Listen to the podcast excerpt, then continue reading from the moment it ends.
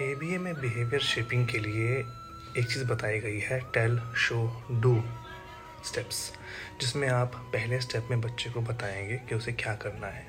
जैसे कि अपने खिलौने, अपने टॉयज़ वापस डिब्बे में डालिए। आपने सिर्फ़ इतना कहा और वेट किया।